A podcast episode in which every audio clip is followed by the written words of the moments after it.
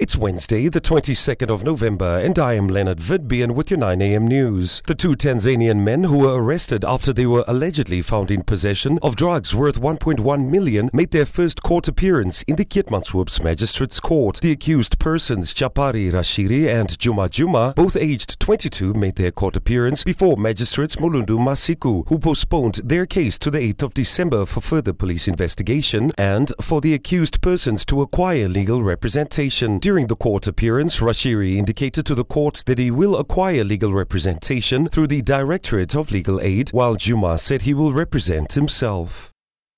The Ministry of Land is currently conducting consultative meetings. This is to review and update the 2001 resettlement criteria. Here is spokesperson Simon Yibandulua, who says concluding sessions will take place by Friday in the regions of Khomas and Hardap we amended the national resettlement policy from the policy of 2001 and we are want to start using the national resettlement policy of 2023. So what the problem was, the previous policy and previous resettlement criteria had some issues. They were not speaking to one another.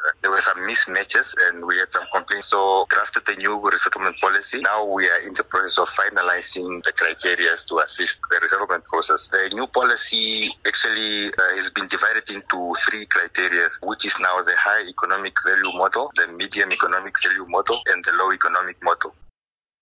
Nigeria's lower house of parliament passed the medium term expenditure framework for the years 2024 to 26 on Tuesday, a set of assumptions that will be used to prepare the country's budget over the next three years. According to Reuters, the document, which was agreed by President Bola Tinubu's cabinet before going to the House of Representatives for approval, expects the naira currency to be around 700 naira per dollar next year before firming slightly in 2025 and 26. Reports suggest a deal to release around 50 hostages held in Gaza has been reached. The agreement will see a multi day ceasefire in return for Hamas releasing Israeli and international hostages. Both the United States and Israel say they expect to provide more details and good news soon. States Department spokesperson Matthew Miller addressed the current talks. We are very close to an agreement, uh, but we are not there yet. As you have heard us say a number of times over the pa- course of the past few weeks, nothing is final until everything is final. And at this point, everything is not yet final, but we are close. We are hopeful to have some good news for the hostages and their families. We're hopeful we can start bringing some of them home.